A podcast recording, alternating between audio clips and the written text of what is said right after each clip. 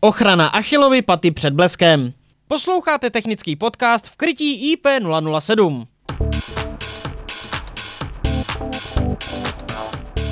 Interaktivní přednáška Daniela Anděla o ochraně slaboproudých systémů před bleskem a přepětím. V detailu se bude rozebírat, proč je důležité ochránit slaboproudá vedení i přesto, že nedokážou přinést tolik energie jako třeba hromosvod. Doplňující informace naleznete po zadání kódu dvacet nula čtyři nula sedm jedna. Dobrý den všem divákům a sledujícím. Přeju vám krásné úterý. Dneska jsme si pro vás připravili, myslím si, že velice zajímavou přednášku na téma datové ochrany. Proč vlastně téma datových ochran? Protože v, v poslední době, když se s vámi jako s odbornou set, s veřejností setkávám, tak jsme se už naučili chránit vlastně naší instalaci s vodiči bleskových proudů pro napájecích vedení, ale sami si všichni přiznejme, kdy jsme naposled viděli někde v projektové dokumentaci nebo někde v instalaci namontovanou datovou ochranu a případně pokud už jste se s ní někdy se někdo setkal, zda jste s ní nějakým způsobem pracovali, zda jste ji kontrolovali, měřili, případně byli nuceni vyměnit. To vše tady dneska během té naší hodinky probereme. Mně už i postupně přicházely během dne od vás dotazy a dneska tady se mnou bude tu naší prezentaci procházet i můj kolega Honza Hájek. Tímto tě zdravím, Honzo, ahoj. Takže dobré popoledne, elektriko. Tak na začátek, na co bych chtěl upozornit, tak v poslední dobou se stále setkávám s dotazy, jakou datovou ochranu, proč, a kde vlastně zjistíte nějaké podrobnější informace. Tady bych chtěl pro projektanty zmínit, že na našich webových stránkách den tečka cé zet najdete krásnou lupičku, kde v tom vyhledávači dohledáte po zadání objednacího čísla kompletní technický list k tomu danému výrobku a taky k každému výrobku najdete podrobný návod. To vše samozřejmě nejenom k těm datovým ochranám, ale i k těm silovým přepěťovým ochranám pro napájecí sítě do tisíce voltů, ale i k hromosvodářským materiálu. Jinak pokud budete na těch stránkách a budete u toho daného konkrétního výrobku, tak tam ještě dohledáte hlavně pro projektanty dva dé a tři dé výkresy v D W G čkách. Tak to vše k úvodu a já bych určitě na začátku zmínil, že máme nějaké normy, které ovlivňují aplikaci svodičů přepětí. Jednou z těch zásadních norm, která vlastně se týká těch datových ochran, je samozřejmě norma Č S N E N šedesát dva tři sta pět část čtyři, ochrana elektrických a elektronických systémů, kde je důležité zmínit, že ta nehovoří jenom o silových přepěťových ochranách, ale pokud pracujeme s vnitřní ochranou proti přepětí, tak nezapomíná ani na vstupní datové, datové linky, datové ochrany. Jo, takže to samozřejmě souvisí, ať už se jedná o koaxiální kabely nebo nějaký U T P čka a hlavně důležité, důležité zmínit ten přechod ze zóny L P Z nula do zóny L P Z jedna. K tomu se samozřejmě postupně dopracujeme. Takže to je jedna norma, která hovoří o datových ochranách a potom pro nás jako výrobce svodičů přepětí je důležitá norma Č S N šedesát jedna šest set čtyřicet tři dvacet jedna, část dvacet jedna, kde vlastně je zmíněno, jakým způsobem ty svodiče přepětí mají být zkoušeny, do jakých kategorií jsou zařazovány a jakým způsobem se s nima dál pracuje. A tady na tu normu šedesát jedna šest set čtyřicet tři dvacet jedna narazíte vlastně v každém technickém listu od jakéhokoliv, jakéhokoliv výrobce, výrobce svodičů přepětí. Tak. Samozřejmě máme nějaké druhy, druhy přepětí, ty pro nás nejdůležitější a o kterých tady se léta letoucí bavíme, tak je samozřejmě atmosférické přepětí. Jedná se o jev, který je samozřejmě u nás jeden z častých jevů, kdy se vlastně bavíme o té bouřkové sezóně od jara do podzimu, samozřejmě ale jsou i výjimky, kdy v zimě, v zimě samozřejmě k bouřkám dochází. A pokud mluvím o normě šedesát dva tři sta pět, tak ta samozřejmě uvažuje s nějakou, nějakým průměrem a dost často se hovoří o nějakých čtyřiceti bouřkových dní za rok, nicméně samozřejmě dál se odkazujeme na mapu, mapu bouřkových dní. Co je ale důležité zmínit, že samozřejmě nemáme jenom atmosférické přepětí, ale máme potom i spínací přepětí a dochází nám hlavně k, v instalacích k indukci. Takže K tomu, k tomu budu pokračovat v některých dalších slajdech. Co je důležité si uvědomit, tak je to, že když nám dojde k úderu blesku buď to do, přímo do objektu, nebo někde v blízkosti objektu, nebo do úderu, nebo úderu blesku do inženýrské sítě nebo v blízkosti inženýrských sítí, tak ten bleskový proud se nám zemí může táhnout až do vzdálenosti dvou až třech kilometrů. Jak jistě znáte a víte ze všech těch odborných, odborných seminářů, vycházíme vždycky ze dvou základních vln. Jedna z těch vln je vlna deset na tři sta padesát, která nám simuluje dílčí bleskový proud, a další ta vlna, se kterou se nejčastěji setkáváme, tak je vlna osm na dvacet. Vlna osm na dvacet je to vlastně ta vlna, která nám simuluje to, co zůstává za svodičem přepětí typu jedna a to, co a, v, a zároveň a zároveň, pardon, a zároveň nám uh, simuluje vlastně tu indukci a to spínací přepětí. Proč datové ochrany, proč aplikovat uh, Jeden z těch důvodů je samozřejmě norma, na kterou jsem se odkázal, o té legislativě, o těch normách a o vlastně o technických požadavcích na stavby. Už tady bylo hovořeno v předchozích, předchozích školeních, ale je taky potřeba si uvědomit, že vlastně tím, že aplikujeme ten svodič přepětí na datové sítě, na ty koaxiální vedení a na ty UTPčka, že samozřejmě se snažíme zabránit nějaký ekonomický ztrátě, minimalizujeme nějaké poškození, ke kterému by mohlo v případě toho úderu ty indukce dojít, ale taky se musíme vyvarovávat nějakým třeba nebo předcházíme nějakým uh, chybovým hláškám a nějakým zbytečným uh, třeba výjezdům nějakého technika a servisního pracovníka. Když budete mít malou instalaci, kde budete mít jeden datový vstup, jeden koaxiální vstup, myslím tím například ten náš oblíbený rodinný domek, tam samozřejmě v případě poškození nebo nějaké, nějaké chyby závadu jednoduchým způsobem dohledáte. Ale vemte si, že budete mít rozsáhlý areál, nějakou průmyslovou výrobu, budete tam mít technologie za velké peníze a samozřejmě ten provoz je potřeba, aby, aby stále běžel, protože v případě nějaké poruchy nebo nějaké chybové hlášky zastavení toho, té provozní linky stojí velké peníze. V tomhle tom případě můžou právě velice, velice pomoct ty svodiče, svodiče přepětí a svodiče přepětí pro datové linky. Honzo, máš k tomuhle tomu něco, co by si doplnil? Hlavně bych chtěl zdůraznit to, na co se neustále zapomíná, že stejně jako neexistuje částečné těhotenství, tak neexistuje ani částečná ochrana. A velice se zapomíná na to, že vlastně datová infrastruktura, ať už jsou to opravdu datové přenosy, anebo jsou to vodiče pro měření a regulaci, řídící vodiče a podobně, tak nám opouštějí vlastně místo, kde je vyrovnaný potenciál.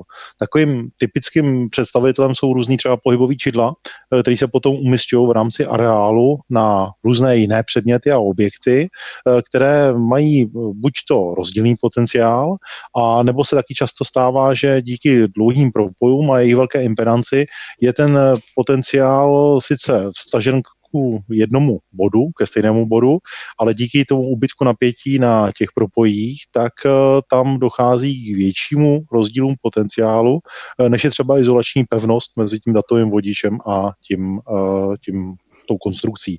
Takže potom, když dojde třeba k zásahu bleskem, anebo i jsou třeba nějaká běžná provozní přepětí, který může způsobovat třeba nějaká velká indukční zátěž, tak toto přepětí, ať už tedy toho atmosférického nebo spínacího původu, tak způsobí takovou tu první iniciaci, kdy dojde k proražení elektrické izolace, třeba na tom čidle, no a pak už tam teče vlastně jenom zkratový proud, než vybaví nějaké to jištění, které třeba to pohybové čidlo napájí. Takže dávat na to pozor, když chráním a nasazuji svodiče přepětí, tak nikdy nesmím vynechat jednu cestu, protože jakmile nechám pro vyrovnání potenciálu jednu jedinou skulinku, tak celý, celá ta opatření vlastně přijdou vniveč. Takže bych ti předal slovo. Já se taky dost často setkávám s tím, že máte někde například dvě budovy, které nejsou od sebe nějak extra daleko vzdálené, ale mezi těma budovama, protože už nebylo kde, tak se natáhlo UTPčko, UTPčko například ze střechy na střechu a pak samozřejmě ten vodič dál vstupoval do objektu. Velkým kamenem úrazu tohohle z toho je vždycky to dodělávání té elektroinstalace. Nicméně taky se setkávám s tím, že máte hezky zpracovanou projektovou dokumentaci a když vlastně přijde k té realizaci, tak se vlastně realizační firma zaměří na, na snížení nákladů a, a ty datové ochrany, ty datové ochrany bohužel, bohužel z toho projektu vyškrtají po dohodě například s investorem. Z komponenty, se kterými se nejčastěji setkáváme u těch datových ochran, tak jsou právě tři. Jak vidíte na slajdu, je to, je to plynem plněná bleskojistka, varistor a supresorová dioda. Co se týče těch jednotlivých komponentů, tak co se týče varistoru, tak o varistoru uh, hovoříme uh, taky dlouhá léta jako o komponentu, který určitě jistě dobře znáte a my ještě budeme připravovat uh, taky školení na ty přepěťovky a já mám uh, pro vás taky připravený další školení na uh, měření a kontrolu svodičů přepětí, takže tam se určitě uh, detailně na ten varistor zaměříme. Ale uh, varistor uh, u datových ochran se používá převážně u datových ochran, který uh, mají uh, velké proudové zatížení, jo, takže zde se bavíme u datových ochran velké proudové zatížení. Bavíme se o datových, o datových ochranách, které můžou snášet někde cca okolo pět ampér. Takže tam lze narazit na datové ochrany, které v sobě budou obsahovat varistory.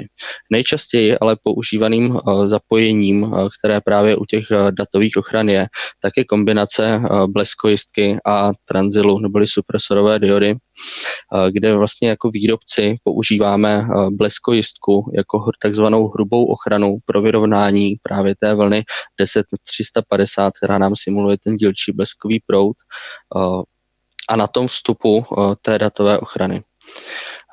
Jako impedanci, jako pro koordinaci používáme jako výrobci nejčastěji odpory a případně tlumivky a pak jako jemnou ochranu to, co vlastně vystupuje, vychází z té, z té datové ochrany, uh, už ta hodnota uh, ú pé, ta výdržná hodnota, tak uh, tam používáme potom uh, supresorové diody neboli uh, ten transil. Uh, takže pokud uh, máme svodič přepětí uh, pro datové, datové, datové linky, tak uh, zde si můžeme zvolit, uh, zda ta přepěťová ochrana bude hrubá a jenom hrubá, nebo zda bude jenom jemná, anebo v případě budeme mít tu obsahovat tu kombinaci uh, hrubé a jemné ochrany. Tady si pak všimněte, že uh, u těch datových ochran, když vám uh, projdou, projdou rukami, uh, že mají uh, vstup a výstup. Uh, ten vstup a výstup je právě z, tohohle, z toho důvodu, aby bylo zajištěno uh, to, To správné, ta správná koordinace, to správný výsledek z toho svodiče přepětí, aby měl nejdřív na tom vstupu právě tu bleskojistku a na výstupu tu jemnou ochranu ty supresorové, ty supresorové diody. Pokud se bavíme o datových ochranách, tak je důležitý zmínit i zóny el pé zet, protože ty pravidla, které vychází právě zase z té normy šedesát dva tři sta pět, tak ty nehovoří jenom o těch silových připěťových ochranách, ale i o těch datových ochranách. Tedy pokud přecházíme ze zóny L P Z nula do zóny L P Z jedna, tak na rozhraní těchto zón, nejlépe na patě objektu, by měly být instalované právě svodiče připětí, tyhle datové, které umí snést právě tu vlnu deset na tři sta padesát. Pokud pak pokračujeme dál uvnitř objektu, tak už pracujeme s těmi jemnými ochranami, s ochranami, kde, které obsahují právě například ty supresorové diody.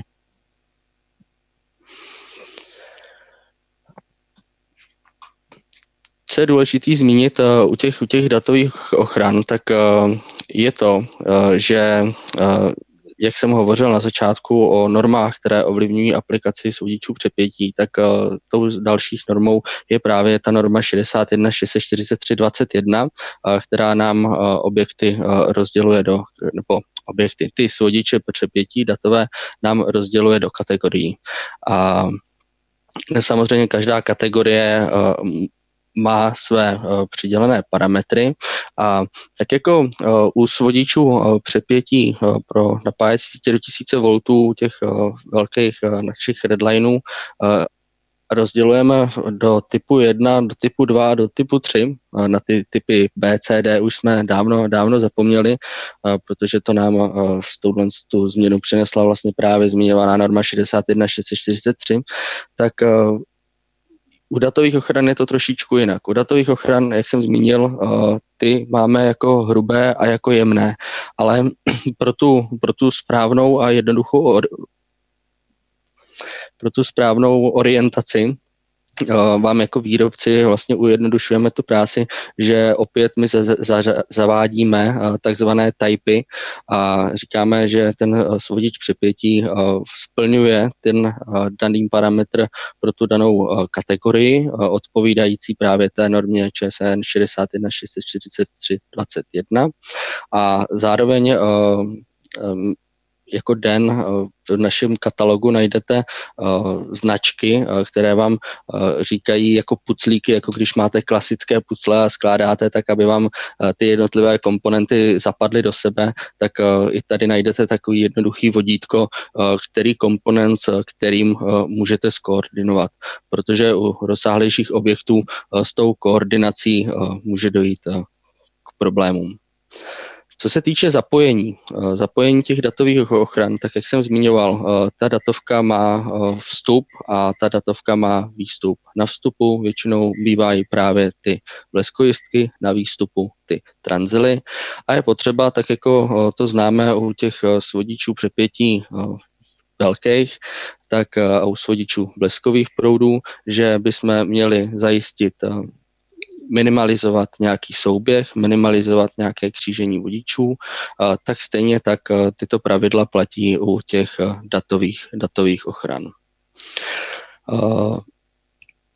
Představte si, že byste měli, že byste měli, představte si, že byste měli dlouhé vedení, Pardon, představte si, že byste měli někde nějaké zařízení, že byste měli uh, někde uh, nějakou vyhodnocovací jednotku a sto metrů od toho například uh, nějaké čidlo a chtěli byste obě dvě ty zařízení chránit, protože uh, je samozřejmě důležitý si vždycky říct, uh, jaký zařízení chráním a zda má vlastně význam uh, to zařízení chránit, protože pokud budu mít uh, čidlo za sto korun, uh, tak uh, budu hodně zvažovat, zdali tam, zdali tam umístím, umístím svodič přepětí například za tisícovku, ale to je vždycky na té úvaze a já vždycky s oblibou opravdu říkám, zvažte, kolik stojí ochrana a kolik stojí to zařízení, který, který chráníte. Nicméně normy respektovat musíte. Máte někde zařízení, máte někde nějaký, nějakou vyhodnocovací jednotku, mezi tím vám vede sto metrů nějakého vedení a chcete aplikovat svodiče přepětí pro obě dvě ty pro oba dva ty komponenty, v ten okamžik vy budete dávat vlastně zapojovat ty vstupy těch datových ochran proti sobě a výstupy těch datových ochran půjdou přímo k tomu danému zařízení. Honzo, máš tady k tomuhle něco k tomu? Já bych ještě upozor, upozornil bych na to, že v případě datových svodičů přepětí je potřeba věnovat velkou pozornost tomu, jakou mají vnitřní impedance a kapacitu a vlastně instalací těchto svodičů do datového vedení já v podstatě natahuju tu maximální možnou dílku těch vodičů. To znamená, že je sice fajn s těmi přepěťovkami nešetřit a dávat je všude na těch přechodech, ale zároveň nesmím zapomenout na to, že každá ta přepěťovka představuje určitý útlum. A je lhostejný, jaký použiju, jaký použiju konektory, jestli mám šroubový nebo bezšroubový svorky, nebo tam mám prostě třeba R J čtyřicet pět, ale každý tenhle ten komponent, který instaluji do toho systému, tak mi způsobuje určitý útlum a může se mi taky stát, že budu mít krásně ochráněný systém, ale nebudu mít žádnou komunikaci. Takže i na toto dávat pozor a ty přepěťové ochrany se proto vyrábějí s různými konektory, s různými druhy připojení, tak aby byla jejich instalace co nejjednodušší.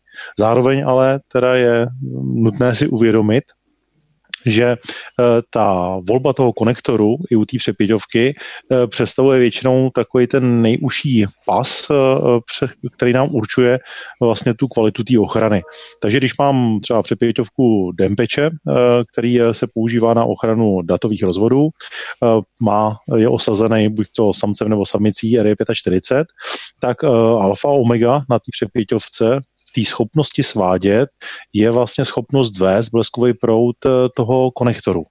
Jo, ať už toho samce nebo té samice, takže ta maximální schopnost svádět u té přepěťovky nemusí být daná tou vnitřní technologií, ale tou volbou těch připojovacích konektorů. Takže když by byla potřeba svádět vyšší bleskový proudy, tak to rozhodně není problém, prostě by se ten datový vodič rozpletl, ale poměrně dost by asi klesla ta přenosová rychlost. Takže i na toto se musí dávat pozor, kdy vlastně záleží nejenom na, tý, na těch parametrech těch svodičů, ale na, i na té formě provedení, tak aby vždycky, řekněme, je to, je to něco za něco. Jednodušší montáž znamená větší omezení a nelze prostě sbírat pouze benefity. Tak, Dané? Tak já jsem se s tímhle jsem setkal nejednou, že jsem byl u realizační firmy, která například s těma Denpečema měla, měla zkušenosti a pak na té na na samé trase vidíš, Honzo, nalistovaný, nalistovaný konektory nebo nakrimpovaný konektory za, za dvě koruny. Jo, takže jak říkáš, máš, máš kvalitní svodič s kvalitním vedením a konektorem, ale musíš tomu samozřejmě přizpůsobit, přizpůsobit i to, i to další vedení. Další částí, na kterou bych tady chtěl, chtěl upozornit, teď jsem tady to trošku zmatlal v té prezentaci, omlouvám se, Uh, tak jsem si tady pro vás připravil taky krásný, krásný obrázek uh, rozvaděče, uh, kde je vlastně všechno, všechno, všechno, všechno uh, pozbírá vlastně ty zákony, o kterých, ty pravidla, o kterých my tady uh, dlou, dlouhá léta uh, hovoříme, uh, jelikož jak jsem zmiňoval, máte nějaký souběhy, uh, máte, chcete minimalizovat uh, nebo máte minimalizovat v případě tyhle ty aplikace, ty souběhy a křížení těch vodičů, tak to i platí, pokud máte nějaký rozvaděč třeba pro měření a regulaci nebo pro nějakou technologii, kde chráníte samozřejmě silovou část a zároveň tam máte i datovou, tak jako je třeba tady tomu v tomhle, na tomhle tom obrázku, kde je nějaká komunikační sběrnice průmyslová čtyři osm pět a všechno je to vlastně natahaný, natahaný v jednom žlabu, všechno je to smutné, do sebe a tohle to samozřejmě k tomu vyrovnání potenciálu tam, kde jsou ty svodiče přepětí, pochopitelně dojde, ale zásadním problémem jsou pak ty souběhy a vlastně křížení těch vstupujících vedení a těch vedení vystupujících.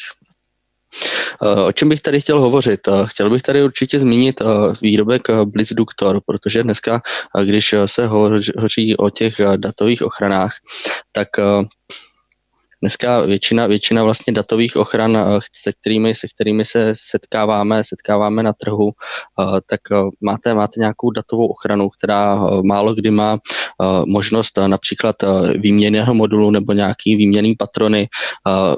Je tam problém i s komunikací, je tam problém s nějakou zpětnou vazbou od té datové ochrany, aby vám řekla, v jakém například je stavu. Tohle to všechno nabízí, nabízí Blitzduktor, kde například i pro projektanty je potřeba zmínit, že pokud s Blitzduktorem pracuju, tak mám vždycky zvlášť základnu a mám zvlášť vlastně patronu. Pokud máte klasickou datovou ochranu zakoupenou kdekoliv, tak ta datová ochrana bude vždycky fungovat a bude fungovat do té doby, dokud nejde k jejímu porušení. Jakmile dojde k poruše té datové ochrany, tak vlastně vám se přeruší to, to vedení a až v ten daný okamžik začnete, začnete pátrat po té chybě. Tím, že samozřejmě se vám to vedení přeruší, tak je potřeba si je potřeba zvážit, kde ho budu mít nainstalovaný.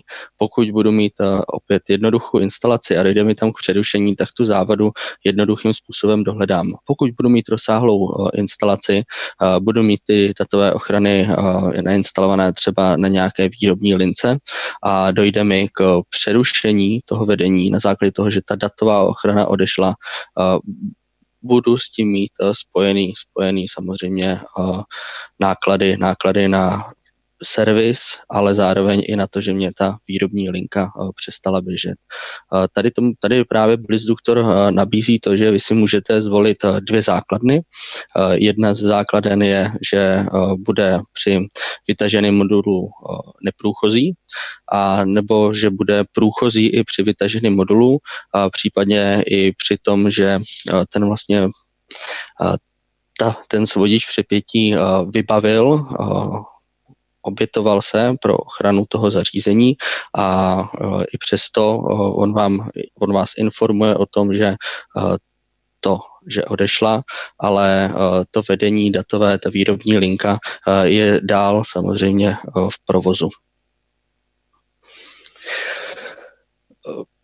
Tady bych se ještě no, ti dovolil vstoupit, mohl bys to vrátit zpátky na tu, na tu genealogii těch přepěťových ochran.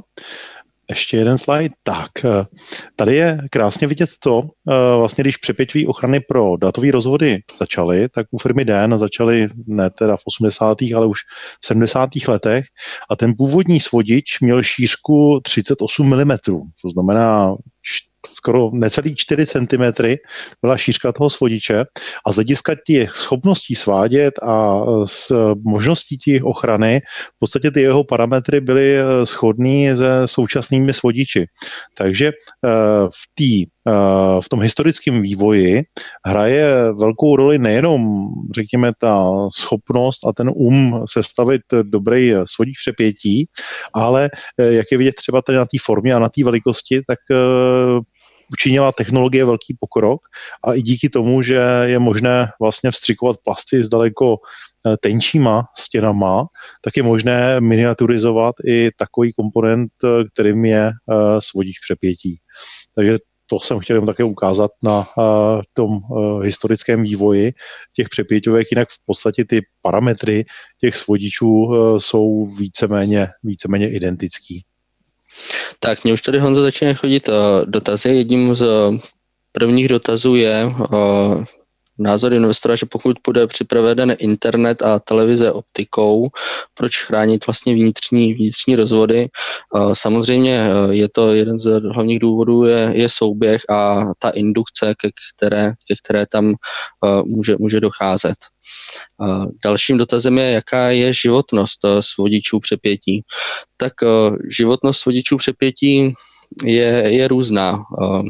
Je samozřejmě, je to trošičku rozdílný, jak u těch z vodičů přepětí pro napájecí vedení do tisíce voltů, pro ty běžné přepěťovky, se kterými se setkáváme, tam ta životnost závisí samozřejmě na tom, jaký komponent tam je použitý, jestli u těch silových přepěťovek jsou používány jiskřiště, varistory, bleskojistky, jaký ty komponenty jednotlivý tam samozřejmě výrobce používá a jaké vlny a jaká četnost těch impulzů tam samozřejmě je. To vše závisí, závisí na té životnosti. U těch datových ochran je to vlastně dosti podobný, je to vlastně podle četnosti těch impulzů a tomu výskytu těch častých jevů. Tam je pak potřeba, ať, je to, ať se bavíme o těch silových přepěťových ochranách, nebo ať se bavíme o těch datových ochranách, je potřeba ty datové ochrany kontrolovat a provádět vlastně na nich měření a zjištění jejich aktuálního stavu.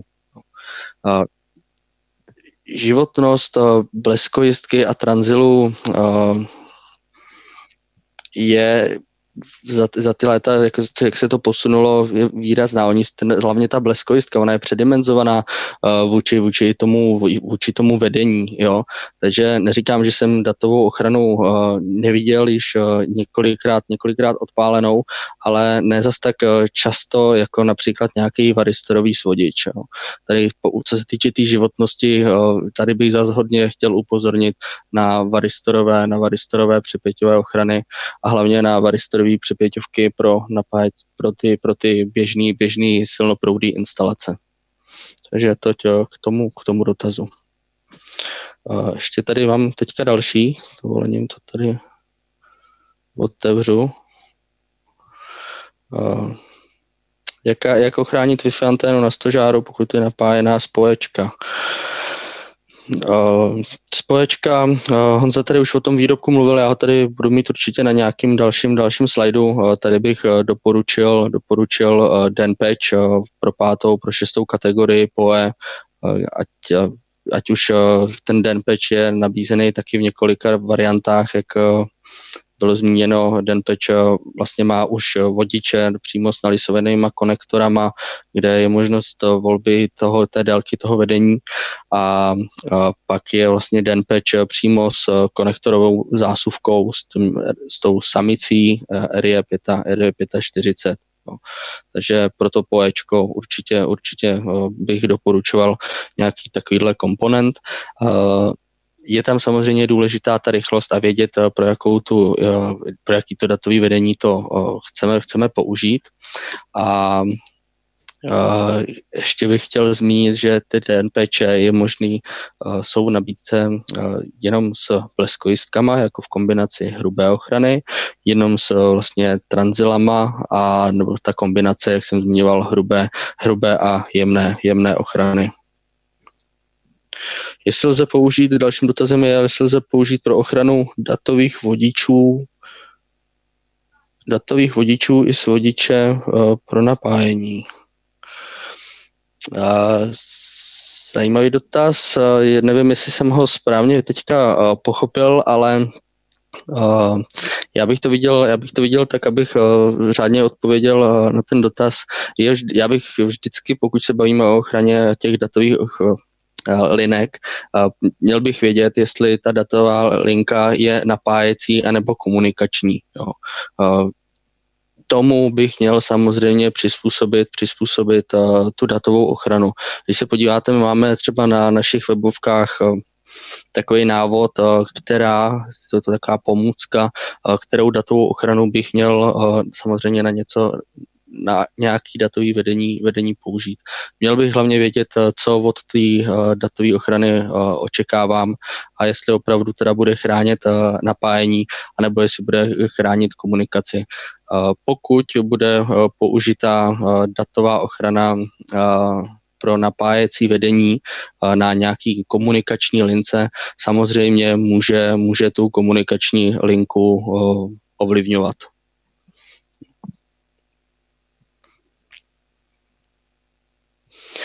Tak uh, další dotaz je, jestli se stínění uh, má zemnit na obou dvou stranách vedení.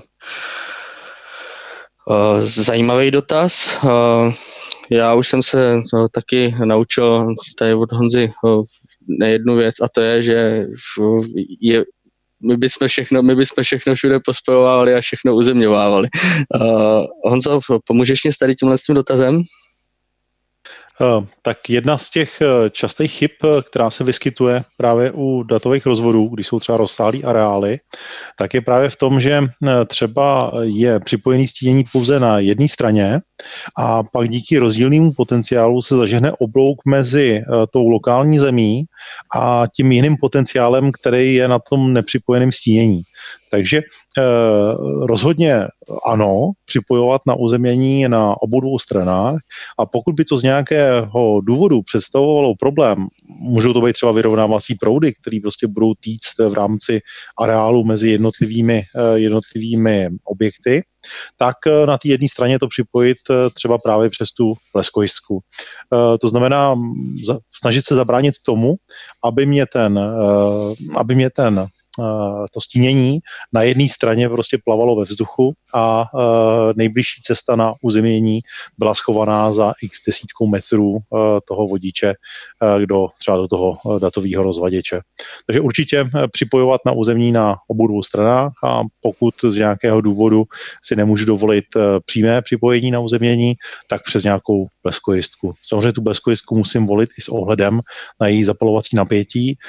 Tam asi ty hodnoty toho zapalovací Zapalovací napětí třeba kolem dvě stě, sto osmdesát, dvě stě voltů nebudou představovat velký problém, ale pokud by někdo zvolil třeba pro připojení klasické jiskřiště se zapalovacím napětím kolem patnáct set voltů, dva kilovoltů, tak si musí uvědomit, že daleko snažší bude vlastně prošlehnout tu izolaci toho zařízení a dostat se na tu lepší zem tím, že to přepětí zažene oblouček a vyrovná se ten potenciál vůči té vzdálené zemi tak touhletou cestou. Takže postupovat obezřetně. Tak když už jsem mluvil o tom blitzduktoru, tak jsem zapomněl zmínit, že ten blitzduktor se dělá ve dvou provedeních, v jednom tom standardním žlutým a pak ty modrý jsou vlastně určený do exu, do ex prostředí. A důležitý je, co je zmínit, důležitá zmínka u blitzduktoru uh, musí být ta, že on má vlastně dvě možnosti. Uh, jeden, jeden, jeden, jed, nebo další, další jedna z možností je, že si vlastně můžu zvolit standardní, standardní provedení, anebo provedení vlastně s čipem, s kontrolou, kdy pak jsem schopen za pomocí vlastně měřícího přístroje v instalaci provádět, provádět kontrolu a vlastně měření té datové ochrany. Zajímavostí nebo zajímavým komponentem by mohl být tady ten blitzduktor X T U pro třeba i servisní techniky, protože tenhle ten komponent, tato datová ochrana dělá v instalaci to, že když takhle, vy všichni víte, že když kupujete nebo projektujete datovou ochranu, tak samozřejmě musíte vědět, jestli ji chcete umístit na denlištu, jestli ji chcete umístit někam na montážní desku, na jakou komunikaci, na jakou linku ji máte, pro jaký napětí, kolik párů chcete chránit a jaký proud vám tam, tam protýká. K tomu samozřejmě přizpůsobíte tu datovou ochranu. Jenomže pak máte instalace, kde pracujete neustále s různým napětím, takže tady, když tak koukněte na tenhle provedení X T U, které vlastně umí pracovat od nula voltů do sto osmdesát voltů a tomu pracovnímu napětí se ta datová ochrana vždycky přizpůsobí a udržuje vlastně to zbytkové napětí pro to, pro to provozní, provozní, pro to provozní napětí. Zajímavostí taky ještě tady u tohohle z toho blitzduktoru je možnost právě například zemnícího modulu v případě rozsáhlejší aplikace, kdy pak potřebujete některou z těch linek vyřadit, tak jste schopni po umístění toho zemnícího modulu ji, ji vlastně odstranit nebo vyřadit, vyřadit z provozu. Problém u běžné datové ochrany zase může být právě to měření, jak jsem o tom hovořil. Už jenom v případě, že třeba tu datovou ochranu chcete zkontrolovat a chcete změřit, tak samozřejmě musíte pracně těch ty čtyři páry odšroubovat, zapojit nějaký měřící prvek a provést měření, ať už teda měření potom i té impedanční špičky toho, toho datového vedení, anebo změření přímo té datové ochrany. Tomuhle z tomu pak může pomoct právě měřící modul pro měření té impedanční smyčky, anebo potom na kontrolu toho každého z těch jednotlivých modulů v tom rozvaděči za pomocí třeba měřícího přístroje P M dvacet. Vychytávkou potom pro rozsáhlou aplikaci bude, bude systém vlastně DEHNrecord, kdy jste schopni za pomocí vlastně jednoho, jednoho, jednoho komponentu, který vnesete mezi širší řadu těch datových ochran. Samozřejmě ta aplikace toho systému má, má svoje pravidla a vlastně umístíte do řady těch datových ochran jeden modul DEHNrecord, který po komunikační sběrnici čtyři osm pět vám potom vlastně přes nějaký třeba převodník nebo někam do vaší, vaší aplikace, to už vždycky je na dohodě s tím ajťákem nebo nějakým správcem té sítě tam, tak vy pak vlastně znáte jednotlivé stavy každé z těch datových ochran. Čili je to taková komunikace a informace o stavu té datové ochrany.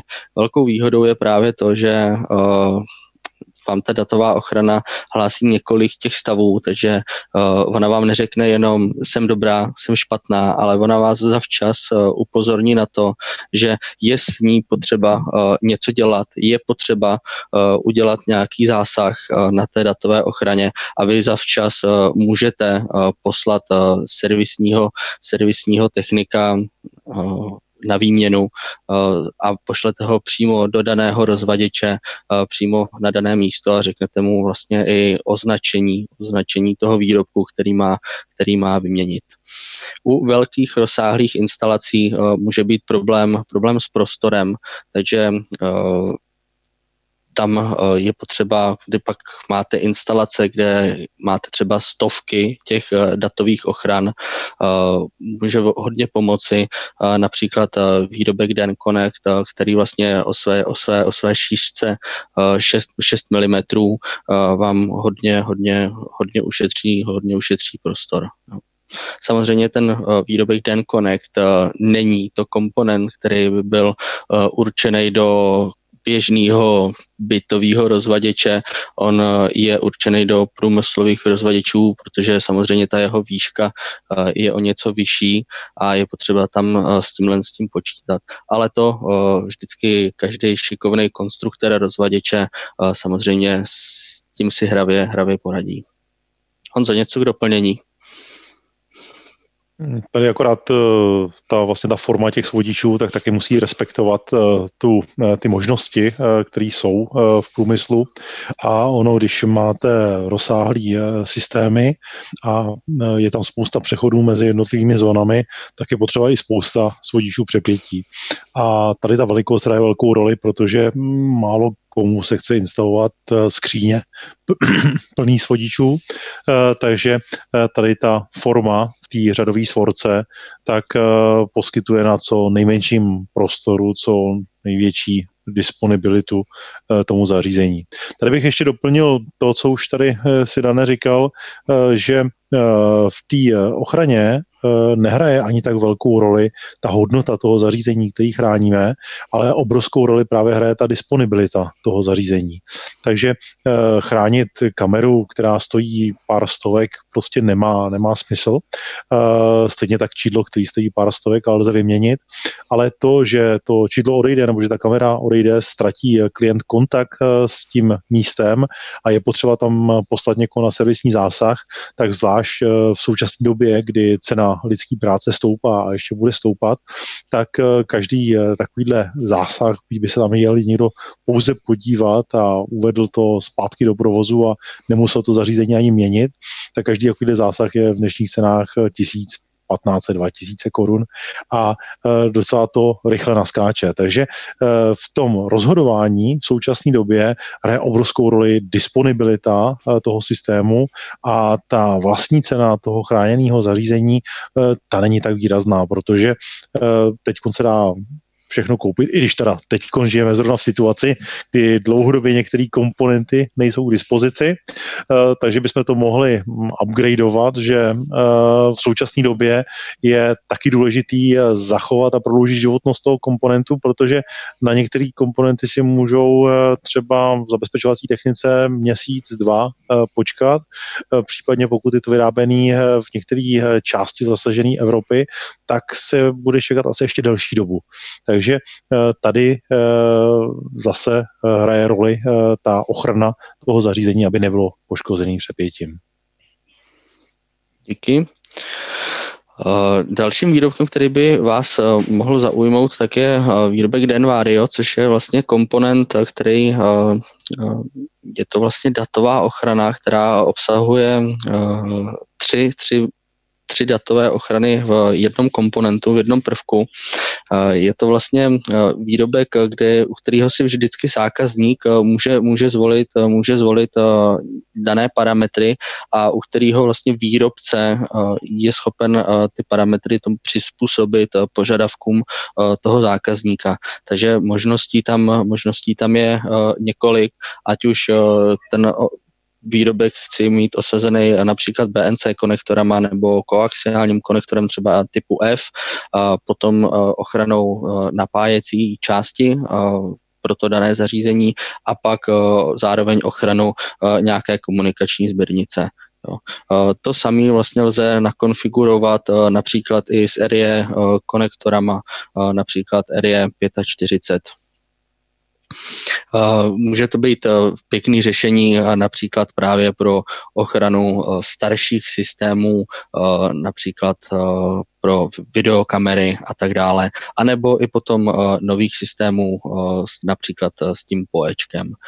Kdyby někteří, některý, někdo z vás narazil na ochranu katodické a řešili jste katodické ochrany, určitě se na nás obraťte, i pro tohle máme, máme řešení. Stejně tak jako pro výbuch, a když už jsem mluvil o tom výbuchu, tak jak tomu bylo u Blitzduktoru nebo u Blitzduktoru Connect, vlastně v tom úzkém VAGO provedení, tak tam je vždycky řada pro X a pro výbuch v tom modrém provedení a potom i pro nějakou polní montáž v té naší nabídce jsou datové ochrany v různých provedeních. No, je to všechno, všechno, všechno do exu a do těch ex prostředí.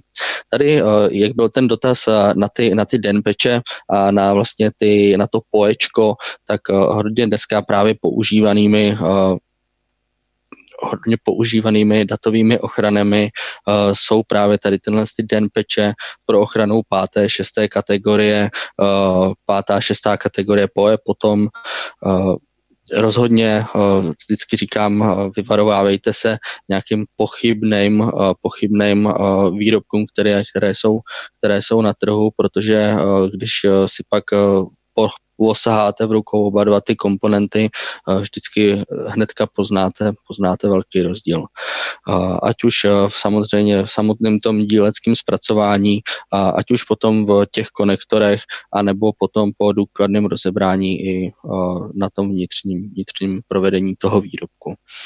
Tady třeba ten denpatch může, může zaujmout montážníky a realizační firmy, které s tím přicházejí pravidelně do styku, jelikož jste schopni si vlastně tenhle ten denpatch osadit na, přímo na denlištu a jste schopni uzemnit pouze tu denlištu, takže můžete na té jedné denliště mít samozřejmě širokou řadu těchto z těch, těch denpatchů a uzemnění řešíte vlastně provedení jenom jedním vodičem na té na té na té denliště. No.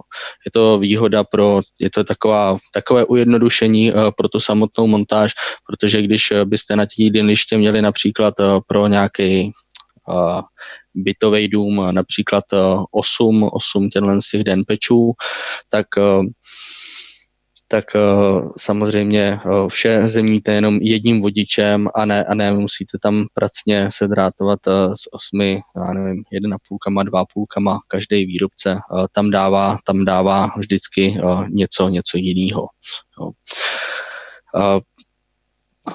Samozřejmě můžete, kdybyste dělali, tedy když se bavíme o té páté, šesté kategorii a když se bavíme o tom poečku, tak byste mohli narazit na to, že byste potřebovali umístit datovou ochranu přímo k nějaké kameře, někam, někam například na fasádu, tak samozřejmě, jak je u nás běžně, běžné vždycky v blízkosti hromosvodu, tak to ne. Dávat si na to pozor, je potřeba zajistit tu přeskokovou vzdálenost a veškerá ty pravidla, o kterých se, o kterých se tady bavíme.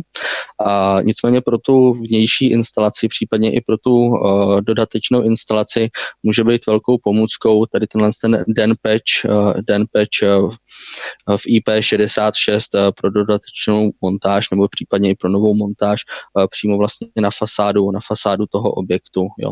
Je to velice elegantní řešení v nerezovém, nerezovém, nerezovém šasí.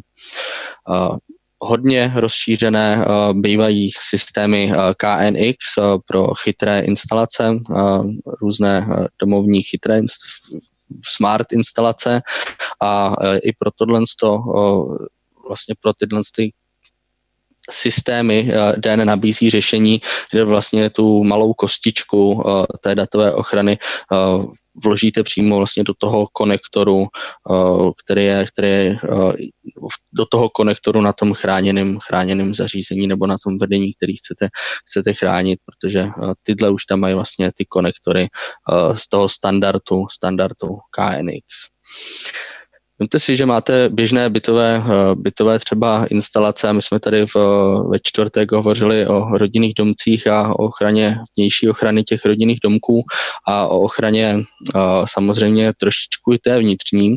A nicméně taky jsme hovořili o těch datových vstupech. Představte si úplně běžný standard, který u nás je, že máte vlastně typický objekt a na tom na střeše toho objektu máte uh, anténní stožár, v ideálním případě ho samozřejmě máte schovaný v ochranném prostoru jímací tyče a je tam zajištěna uh, ta přeskoková vzdálenost pro ten vzduch. A z toho anténního stožáru samozřejmě podle toho, jaký uh, tam máte anténní systém, jestli máte jenom jeden, jednu klasickou anténu pro pozemní vysílání, nebo jestli máte satelit se čtyřma konvertomata, nebo tak, Uh, těma antenkama jdete vlastně z toho satelitu uh, těma čtyřma vodičema rovnou někam na půdu, pak tam máte například ještě Wi-Fi. To jsou všechno vstupy, které musíte, které musíte ochránit. Uh, pro ochranu vlastně těch datových linek uh, používáte například ten DEHNpatch, uh, pro ochranu uh, těch koaxiálních uh, vstupů potom používáme vlastně datové ochrany pro ty koaxiální vedení. Všechno, tohle, všechny tyhle vedení uh, ve většině, ve většině případech uh, končí někde na půdě uh, v, nějakém, v, nějakém, v nějakém rozvaděči. Jo. Uh, Ty rozvaděče, jak vypadají, ty rozvaděče na těch půdách vypadají zhruba takto. Vždycky je to nějaký box, který, který se někde na místě usadí a tímto, tímto, tímto končí. Antenář tam pak dá vlastně nějakou zásuvku, nějaký rozbočovač, nějaký switch, dá tam F-kový konektory na ty koaxy, R J čtyřicet pět na ty daťáky a všechno se to krásně uh, roztahá, roztahá tou půdou uh, do těch, do těch uh, jednotlivých místností. To s datami je uh, zajištěna přeskoková vzdálenost vůči, vůči té jímací soustavě. Uh, to je samozřejmě uh, na jiné téma a na jinou přednášku. Uh, důležitý je zmínit to, že když uh, dneska těch systémů a těch řešení je opravdu široká řada a není vlastně nutností tam umístěvat takovouhle běžnou, běžnou obyčejnou skříní, do které se to všechno, všechno nastrká a vůbec se to neučeše. Jo. Opravdu na těch půdách, jo. Sami to všichni znáte, víte, jak to tam vypadá. Tak v tomhle řešení můžou být právě pěkný ty multimediální rozvaděče, kdy si s tím právě realizační firma dá tu práci a vlastně má v jednom místě například silový rozvaděč a v dalším místě například datový multimediální rozvaděč, kde má dovedený všechny ty vstupy z té střechy. Na těch vstupech je, jsou právě osazeny ty jednotlivé komponenty, ať už pro ty třeba UTPčka nebo pro ty koaxiální vodiče. Má tam pak osazenou například tu denlištu pro ty denpeche, má to, má to uzemněný, má to všechno pěkně osazený na montážní desce, má to učesaný a má rozdělený vlastně vstupy napájecí nebo vstupující vstupy právě z rozhraní L P Z nula do zóny L P Z jedna, pak má tenhle ten multimediální box a z toho boxu už pak pokračuje dál do těch jednotlivých místnostech. Pokud máme ten anténní stožár, tak samozřejmě ten anténní stožár by měl, by měl být samozřejmě schován, jak jsem zmínil, v tom ochranném prostoru, ale také by měl být pospojený s ekvipotenciální svorkovnicí, s ekvipotenciálním pospojováním. Je důležité, aby na tu půdu právě ten vodič z té ekvipotenciální svorkovnice byl vytažen. A pokud pak má na té půdě máme nějaký, nějaký multiswitch, tak je důležitý, aby ten multiswitch nebyl samozřejmě chráněn jenom těma koaxiálníma ochranama, ale aby byl zároveň chráněn z té napájecí části, čili by tam měl být osazen soudič připětí typu tři, který se vždy instaluje co nejblíže k tomu cílovému chráněnému zařízení. Takže v tomhle případě by tam mohl být doplněn například nějaký den flex. Jo. Tak Honzo, máš tady k tomuhle o, tématu něco, k téhle části? Jenom bych tady vlastně upozornil na to, že je potřeba věnovat vlastně velkou pozornost ochraně všech jednotlivých vodičů. To klasické vlastně rozvětvení televizních rozvodů, tak je takový hvězdicový, hvězdicový rozvod, který má společný bod nahoře v nějakém tom multiswitchi a nesmí se zapomenout na to, že tu, ten svodní štěpětí musí mít nejenom nahoře, ale zároveň i u toho spotřebiče, i u té televize, i u toho mediálního centra, do kterého mi vstupuje tedy koaxiální vodič z nějaké té antény nahoře, tak je potřeba vyrovnat potenciál mezi tou, tím napájením a tím, těma daty nebo tím anténním vodičem, který mi tam vstupuje. Takže je dobré, pokud mám tyto dva svodiče v jednom bodu a přes tento jeden bod táhnu jak ten signál, tak to napájení. Díky. Na závěr té dnešní, té dnešní přednášky bych chtěl zmínit to, že samozřejmě v našem sortimentu jsou nejen koaxiální ochrany pro ty běžné antény, ale najdete tam, najdete tam koaxiální ochrany pro různé, různé velké anténní systémy. A velkou zajímavostí může být kontaktní pérová svorka pro vlastně uzemnění toho stínění, kdy se můžete vyvarovávat některému tomu běžnému typickému řešení, a to je například pájení, čili odholení té izolace, pájení toho vodiče jednoduchým způsobem za pomocí vlastně té pérkové svorky, která se dělá v široké řadě průřezů nebo průměrů, tak vlastně vy odholíte tu izolaci a přisadí, připojíte nebo přiložíte ten zelenožlutý vodič, kterým to chcete pospojit s tím ekvipotenciálním pospojováním, a tou pérovou svorkou elegantně vlastně obmotáte a máte zajištěný kvalitní, kvalitní spoj. Jo. Tak co se týče toho té pérové svorky, tak pokud byste měli někdo zájem, tak až se situace tady u nás trošičku uklidní, mám jich, mám jich plný, plný plný kufr, takže bych vám, takže bych vám je i rád, rád ukázal a jsem schopen za váma zastavit a předvést i výrobky, o kterých jsme tady spolu dneska mluvili. Když ještě hovořím o těch datových ochranách, napadá mě, že v tom sortimentu také můžete najít datové boxy, které jsou, to jsou vlastně takové rozvaděčové skříně, které jsou určené přímo pro ty naše datové ochrany a to jsou boxy, které jsou určené přímo do exu a pro ty výbušné, výbušné prostředí. Tak čas nám velice rychle uběhl, takže já pevně věřím, že ta přednáška byla zajímavá pro vás, že byla přínosem. Pokud budete mít k tomu nějaké další dotazy, jsem samozřejmě k dispozici, ať už na diskuzi, na elektrice, nebo přímo u mě na telefonu nebo e-mailem mě můžete kontaktovat. Taky bych chtěl zmínit, že tady tuhle tu přednášku si lze vyžádat na stránkách elektrika tečka cz a zároveň jsou tam otázky, je tam pět jednoduchých otázek na tohle téma a po vyplnění těchto otázek vám potom zašleme, zašleme vlastně ten náš certifikát, který standardně rozdáváme na našich, na našich školeních. Já děkuju, děkuju Honzovi za o, spolupráci, o, děkuju všem o, divákům a přeju hezký den a budu se těšit o, na další, na další školení a na další shledání. Nashledanou. A já se s vámi, vážní posluchači a diváci, těším na setkání zítra, kdy budu pokračovat ve svých přednáškách ve stejnou dobu na Elektrika té vé. Takže formát ká dva ká z kuchyně do kuchyně. Mějte se hezky. Díky, nashledanou.